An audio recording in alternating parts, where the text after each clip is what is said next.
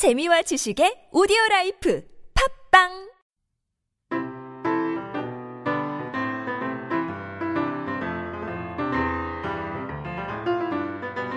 영탄이의 일기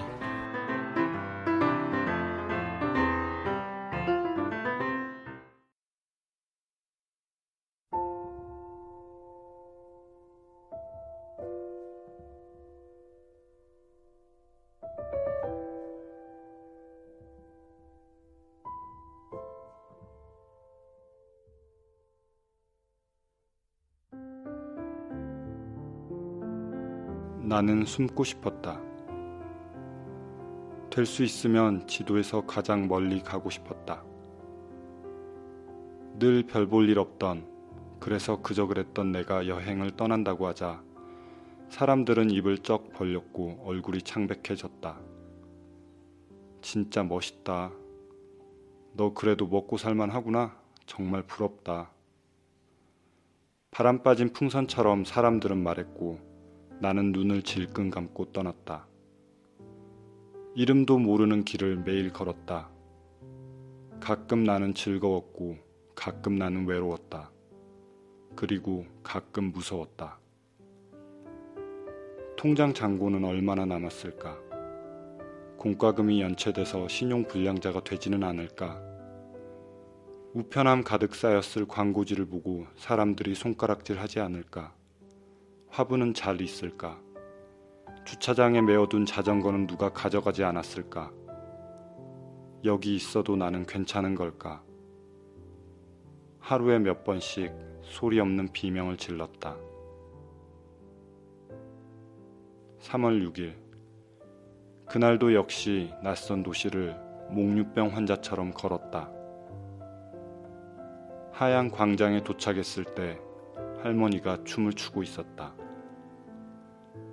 여행객들의 지갑에서 돈을 바라기에 노파의 춤은 볼품 없었다. 노파는 노점상의 카세트 테이프에 맞춰 단지 몸을 비틀거리고 있는 것처럼 보였다. 게다가 맨발이라니. 사람들은 무관심하게 그 옆을 지나갔고 나는 미안했다. 높이 솟은 해가 송곳처럼 눈을 찔렀고 바람 한 점 불지 않았다. 노래가 몇 곡 바뀔 동안 나는 거기 있었다.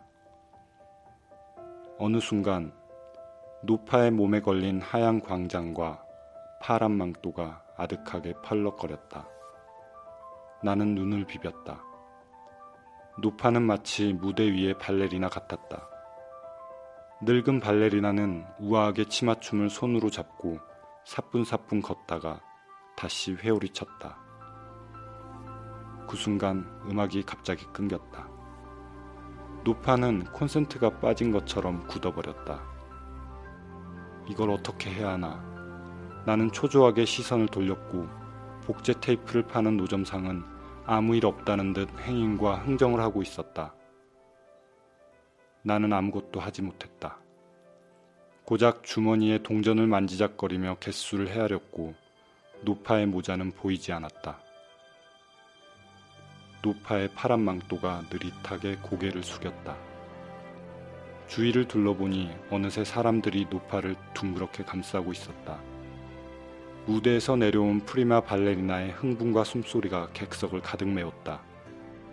그 순간 노파는 웃고 있었다. 노파와 잠깐 눈이 마주쳤고 나는 숨지 않았다.